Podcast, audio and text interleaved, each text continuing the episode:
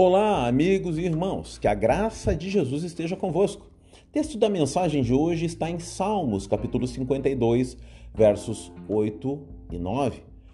Mas eu sou como uma oliveira que floresce na casa de Deus, confio no amor de Deus para todo sempre, para sempre te louvarei pelo que fizeste, na presença dos teus fiéis proclamarei o teu nome, porque tu és bom.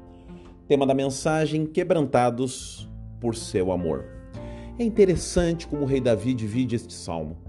Do verso 1 até o verso 5, ele trata do ímpio, do homem mau, sobre o seu comportamento e da forma com que ele despreza o Senhor em sua vida.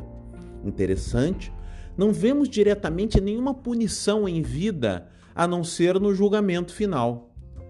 Isso nos leva a pensar que muitas vezes vemos a prosperidade do ímpio, os vemos enriquecer aos olhos humanos e aparentemente desfrutar de paz.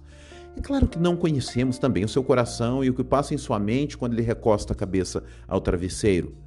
Contudo, do verso 6 até o verso 9, o salmista começa a falar a respeito do justo, como sendo ele próprio esse justo e tratando da proximidade com Deus e dos benefícios dessa relação. Relação que muitas vezes pode não trazer os objetivos de prosperidade evidentes que tantos desejamos e nos achamos merecedores, mas que nos permite gozar da sua proteção cotidiana. Quem vive na dependência de Deus prova do cuidado de Deus, mesmo em meio às adversidades. Tem uma certeza que Deus o consola e cuida. Deus o protege e que Deus o salva.